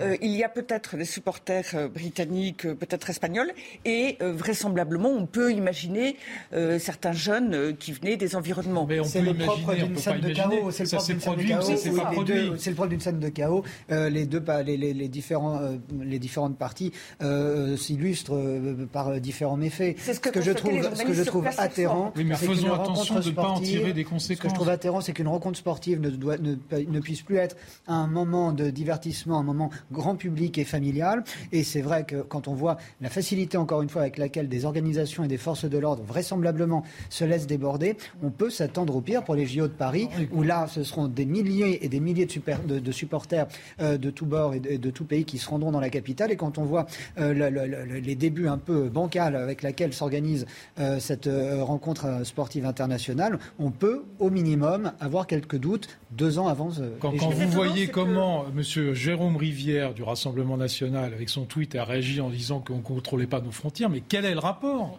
Quel est le rapport? Enfin, je, ne comprends pas. C'est n'importe quoi. Vous savez très bien quel est le rapport. Mais non, je vois pas. Je ne dis pas que c'est le cas et que ce sont des jeunes. Mais ce sont des amalgames honteux. Si vous, permettez, je vais jusqu'au bout. Oui, mais on est toujours à dire, il faut pas Même s'il y avait des jeunes qui ont essayé de franchir les, barrières, ce sont des jeunes français pour la plupart, vous le savez très bien. Vous savez très bien ce qu'il veut dire que. Oui, mais justement, un moment donné, je trouve ça scandaleux. Bah, c'est-à-dire que dans les images de chaos, effectivement, chacun voit. Euh, je trouve ça scandaleux. aussi, évidemment, euh, Ne faites pas l'innocent. Vous savez très bien qu'il veut dire que, euh, en tout cas, c'est son idée et euh, elle est respectable euh, et elle peut être formulée. Il y a, avec l'immigration massive, euh, une ghettoisation et des problèmes de déscolarisation, d'éducation et de délinquance. oui, mais c'est là, on ne partage pas du tout ce qu'il veut. Non, mais attendez, si vous me permettez, je vais jusqu'au bout. Et là, l'hypothèse est, est-ce que ce sont des supporters ou des jeunes délinquants de ces quartiers, enfin de Seine-Saint-Denis, ou les deux. Voilà, c'est tout. Et donc le rapport, il peut être fait, il est fait par un certain nombre. Alors, je vous propose d'écouter. Alors, je vous propose d'écouter les rapports que font certains responsables politiques après ces incidents. Non, juste après, Jonathan Sixou. Donc réaction de Jordan Bardella et de Jean-Luc Mélenchon euh, ne nous trompons pas de sujet. Évidemment qu'il y a un sujet avec l'UEFA et avec l'impression de 20 000 faux billets. Mais le sujet est le suivant. La Seine-Saint-Denis, où se trouve le Stade de France, est devenue une zone de non-France. C'est devenu une zone de non-droit. Le Stade de France est à quelques mètres de la cité des Francs-Moisins. Moi, j'ai grandi dans cette ville, je la connais par cœur. Et euh, on profitait de cette soirée-là des hordes de délinquants, de voyous, pour aller piller, pour aller s'attaquer aux forces de l'ordre et pour venir donner ces images déplorables. Le sujet, c'est qu'Emmanuel Macron est incapable d'assurer la sécurité des Français. Il est incapable d'assurer la sécurité des touristes, Et des matchs de foot, c'est Bien lui sûr aussi. que si. Et je vais même vous lire ce que dit une journaliste. Non, mais les matchs de foot, c'est lui Oui, aussi. oui, les, les abords du stade, c'est lui aussi. Le responsable. Et oui, c'est lui aussi. Et ça promet pour, pour les Jeux Olympiques. Et je vais même vous dire ce que disait une de vos confrères de la presse espagnole qui était sur place. Elle dit J'ai assisté à beaucoup de finales de la Ligue des Champions. Ce qui se passe au Stade de France, je n'ai jamais vu cela. Il y a des groupes de Français qui attaquent et volent les, sur- les supporters. Et un journaliste anglais parle de gangs organisés. Donc c'est là le grand déclassement de la France. Et on assiste là effaré à l'ensauvagement sans commune mesure en Europe. mot pour Et terminer. je pense que Emmanuel Macron termine euh, son bilan comme il commence le suivant, dans le chaos et le désordre. L'image, elle est lamentable, mais elle est inquiétante parce qu'en voyant ça, on voit clairement qu'on n'est pas préparé pour des événements du type euh, les Jeux Olympiques euh, ou peut-être le, le- le championnat mondial euh, en rugby. Voilà, c'est vrai que c'est une inquiétude sans tout Écoutez, mélanger qui peut. Non mais même si on n'est pas partisan politique, ce- on peut juste se dire on se Non, croyait mais plus écoutez, près Ce genre à de gérer- déclaration me dégoûte. Pourquoi? Ah. Parce que Jean-Luc Mélenchon, il a toujours été contre les Jeux Olympiques. Et aujourd'hui, ses, ses représentants au Conseil de Paris ont toujours voté contre les Jeux Olympiques. Et aujourd'hui, il est en train de nous dire qu'on n'est pas prêt pour les Jeux Olympiques. Enfin, un peu de décence. On peut juste déplorer une organisation qui laisse Mais ça, à c'est désirer autre chose. apparemment. Jonathan Sixou qui voulait qu'il y a réagir. une partie de responsabilité de ces jeunes. Ce sont, vous disiez, ce sont peut-être pas des délinquants, ce sont des comportements de délinquants, que ce soit des délinquants habituels ou pas, peu importe. On n'en sait rien. lui, Sauf qu'il évidemment, faudra attendre de savoir qui sont ces personnes. On ne sait pas si ce sont des Français ou sienne, euh, des Anglais ou des évidemment Espagnols. les forces de l'ordre et surtout pas euh, les, cou- les, les- les auteurs des faits, évidemment. Je ne dirais pas comme Jordan Bardella que, Jean- que, euh, Emmanuel Macron est responsable de, euh, de la sécurité des abords du, du Stade de France euh, directement. Je note tout de même euh, cette chose assez cocasse, c'est que le chef de l'État euh, s'était dit très fier de l'organisation de la Ligue des Champions euh, à Paris pour, je le cite, le rayonnement de la France. Voilà. Alors, Elodie Huchard a une précision importante à nous, nous apporter quant justement au délai d'organisation. Oui, parce que ce que disent beaucoup d'organisateurs et de personnalités du foot, c'est que normalement un match comme ça se prépare un an et demi à l'avance sur euh, les abords des stades, sur comment on va sécuriser, etc. Et on le rappelle que ce match ne devait pas avoir lieu en France, mais en Russie, que finalement euh, il a eu lieu euh, à Paris. Et ce que pointent aussi certains organisateurs, c'est la difficulté de se préparer en si peu de temps. Et donc ça permet de refaire aussi le parallèle avec les Jeux Olympiques. Euh, c'est dans deux ans, on s'y prépare déjà depuis quelques temps. Donc restons peut-être positifs en nous disant qu'en trois mois, on fait en général moins bien qu'en 4, 5, 10 ans de préparation d'un Mais événement. pardonnez-moi, le Stade de France, il vient pas d'être construit et c'est pas la première fois qu'il reçoit un match international. Oui, mais les C'est même- c'est c'est peut-être même- aussi le délai de, de qui rend ça. Non, mais c'est l'UEFA qui La organise, c'est pas le Stade de sécurisation, France. La sécurisation, la sécurisation des abords, etc. Théoriquement, on en a une très grande expérience au Stade de France et ça fait déjà, euh, euh, c'est le huitième match, j'en ai aucune idée. C'est même le rôle du Stade de France. Et il s'appelle de France parce qu'il est là pour ça. Allez, on s'arrête une minute pour. Ah, Si M. Darmanin a attaqué tout de suite les Britanniques, c'est justement peut-être parce qu'il voulait tout de suite euh, éviter d'autres sujets et d'autres. Alors justement, pour qu'on puisse entendre, alors. Vous plaît, pour qu'on ait le temps d'aller faire un tour de, de l'autre côté de la Manche, justement, il faut qu'on s'arrête déjà une minute pour le rappel des titres d'Adrien Spiteri et puis pour pouvoir partir à Londres juste après.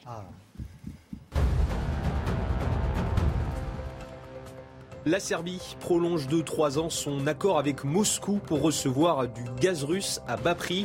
Le pays reçoit pour le moment 6 millions de mètres cubes par jour du géant russe Gazprom. Candidate pour rejoindre l'Union européenne, la Serbie est restée proche du Kremlin depuis l'invasion de l'Ukraine. Un avion transportant 22 personnes portées disparues au-dessus d'une zone montagneuse au Népal. L'annonce a été faite par la compagnie aérienne Tara Air et les autorités locales.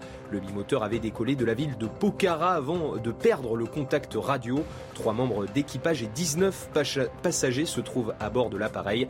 Les mauvaises conditions météorologiques compliquent les opérations de recherche. Et puis le personnel du Lido en colère, une vingtaine de danseuses et danseurs ont organisé une action devant le cabaret Samni sur l'avenue des Champs-Élysées. Ils protestent contre le plan de transformation de l'institution parisienne qui ne sera bientôt plus un cabaret. Voilà, sachez aussi que le club de Liverpool, hein, le club anglais, a demandé l'ouverture d'une enquête pour faire la lumière sur euh, les événements d'hier soir. Regardez le communiqué. Nous sommes extrêmement déçus par les problèmes d'accès au stade et la rupture du périmètre de sécurité auquel les supporters de Liverpool ont été confrontés. Au Stade de France, il s'agit du plus grand match de football européen et les supporters ne devraient pas avoir à vivre les scènes auxquelles nous avons assisté. Nous demandons une enquête formelle sur les causes de ces problèmes inacceptable. On va justement euh, aller voir de l'autre côté de la Manche euh, quelles sont les réactions. Direction Londres pour retrouver notre correspondante Sarah euh, Menahi. Bonjour Sarah, quelle est donc la réaction de l'opinion britannique au lendemain donc, de ces incidents? Bonjour Barbara. Eh bien aujourd'hui au Royaume-Uni, évidemment, on ne parle pas de football. Depuis hier soir, on ne parle que des incidents qui ont eu lieu sur le parvis du Stade de France à Saint-Denis. Alors on s'interroge sur la capacité de l'UEFA, euh, l'instance européenne du foot, à avoir organisé un tel événement. On s'interroge aussi sur la gestion des autorités françaises euh, qui a eu du mal, on, l'a vu, à gérer cet afflux de supporters britanniques. On rappelle qu'il y avait entre 50 000 et 60 000 supporters de Liverpool hier à Paris pour seulement 20 000 billets délivrés par l'UEFA. Et ce qu'on reproche également dans la presse britannique aujourd'hui, c'est l'usage massif, vous en avez parlé en plateau, des gaz lacrymogènes par les gendarmes. Regardez ces deux unes de presse par exemple aujourd'hui alors on a d'abord euh, la une de presse notamment du Sunday Telegraph qui montre les supporters de Liverpool massés derrière les grilles avec ce titre La police fait usage de gaz lacrymogène sur les supporters en finale de Ligue des Champions. Et puis euh, celle à côté du Observer avec cette photo de supporters de Liverpool munis de billets mais qui n'ont pas pu entrer dans le stade. Et la légende de la photo fait elle aussi référence à l'usage de ces gaz lacrymogènes par la gendarmerie française. Il faut dire que c'est pas tellement la, culture ici au Royaume-Uni. Et puis euh, enfin dans la, dans la presse britannique aussi aujourd'hui on a de nombreux témoignages de supporters présents hier, de supporters de Liverpool présents hier à Paris et qui se sont fait attaquer, agresser, raqueter, parfois même sur le parvis du Stade de France à Saint-Denis. Et évidemment, ici, c'est la consternation, c'est vraiment les interrogations. Et on réclame, vous l'avez dit depuis hier soir, de toute façon, l'ouverture officielle d'une enquête pour déterminer ce qui s'est réellement passé hier soir à Saint-Denis. D'autant, euh, Sarah, que ces événements hein, remémorent aussi de douloureux souvenirs au club et aux fans de Liverpool. Et oui, effectivement, Barbara, des souvenirs très douloureux. Il s'agissait de la catastrophe d'Hillsborough qui a eu lieu le 15 avril 1989. À l'époque, il impliquait déjà des supporters de Liverpool en finale de la Coupe d'Angleterre contre le club de Nottingham Forest. Il y avait eu des mouvements de foule, une mauvaise organisation. Des supporters de Liverpool s'étaient massés dans des tribunes déjà pleines. Bilan 97 morts et plus de 700 blessés. Une catastrophe qui a marqué l'Angleterre, qui a vraiment traumatisé ce pays, qui remémore tous les 15 avril de toute façon cet événement. Et à l'époque, déjà, la police notamment et certains médias avaient menti sur la version des faits, n'avaient pas vraiment donné euh, les faits correctement et avaient blâmé principalement les supporters de Liverpool. Aujourd'hui, évidemment, on n'a pas envie que ça se reproduise et donc les supporters de Liverpool sont, sont, très en colère, notamment, vous en avez parlé en plateau, de la réaction de Gérald Darmanin qui a tout de suite blâmé les supporters anglais. Et ça, c'est vrai que ça rappelle quand même de très mauvais souvenirs aux supporters de Liverpool. Merci beaucoup, Sarah. Sarah Menaï, correspondante euh, CNews à euh, Londres. C'est vrai que finalement, tout le monde semble euh, accuser les supporters que ce soit la préfecture de police de Paris, que ce soit l'UEFA aussi. Ça semble facile, hein, ce que vous disiez, Ludovine de la Recherche. C'est plus facile d'accuser. C'est plus facile d'accuser le voisin et d'éviter des polémiques sur des sujets très, très sensibles et polémiques en France, en vérité. Et puis, le pas d'amalgame, c'est si commode et si facile pour éviter mettre sous le tapis. Et c'est bien, c'est bien le problème qu'on a en France depuis des années. Mais ce qui est étonnant, c'est que là, en l'occurrence, la France accueille des Britanniques et puis mhm. des Espagnols. Euh, enfin, quand on accueille quelqu'un, euh, que les choses, qu'on l'accueille mal, puisque ça s'est mal passé, à tout le moins, avant de l'accuser, il faut mieux être, enfin, il faut être impérativement extrêmement sûr de ce que l'on avance.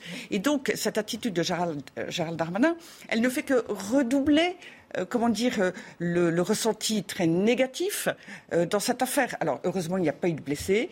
Mhm. ça n'a pas été plus loin. On a vu que parfois, ça a été bien plus tragique. Donc, c'est n'est pas, pas non plus dramatique, mais c'est malheureusement potentiellement le révélateur d'une situation intenable lors de certains événements et ou dans certains euh, départements. Ce qui est très embêtant, c'est la répétition de certains faits. Parce que là, hier soir au Stade de France, il y a cette, ce, ce, vraisemblablement ce problème de billetterie qui occasionne, euh, pardon, qui occasionne ces, ces, ces, ces problèmes et ces supporters qui escaladent les grilles, ces débordements. Mais il y a d'autres, et moi j'ai été informé dès, dès, le début de soirée, vers 19h30, des, il y a eu des témoignages de, de, de, supporters en direct qui tweetaient des trucs, ils étaient espagnols ou anglais, qui disaient il y a des groupes de Français autour du stade qui nous attaquent et nous volent. Mmh. Euh, donc, et ça, c'est un autre phénomène qui est quasiment systématique aussi lors des grands matchs euh, dans cette enceinte sportive où les supporters qui se rendent là-bas sont très régulièrement attaqués et détroussés. Et ça, ça intervient dans le débat sur les JO de 2024 parce qu'il s'agira d'assurer la sécurité de tout le monde. C'est autre chose, c'est totalement différent. Moi, je, trouve que ceux qui font des interprétations très rapides, trop rapides, euh, d'un côté ou de l'autre d'ailleurs, mhm. en disant que c'était des gens de, du 93 comme Jordan Bardella ou euh, uniquement les Anglais, comme le ministre de l'Intérieur, devraient se, mesurer. mais il y a des et je trouve, à émettre. Et je trouve que le, recul. Non, non, mais je trouve que le, la déclaration du club de Liverpool a été parfaite. Mmh.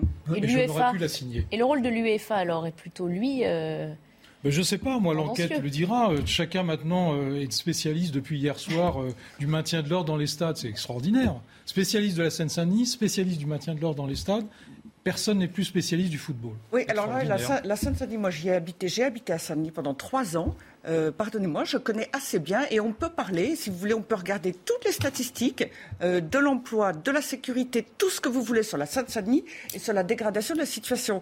Encore une fois, euh, quand le stade, quand il a été question de construire le stade à on voulait le mettre à Melun. Il y a eu des hésitations Bravo, pour cette raison. Non mais non, non, on voulait mettre le stade ne de soyons France pas à Melun. Naïfs, ne soyons pas naïfs. Il y a une hypothèse, il y a plusieurs hypothèses et le journaliste et le JRI qui étaient sur place hier soir disaient eux-mêmes ce sont des habitants du coin.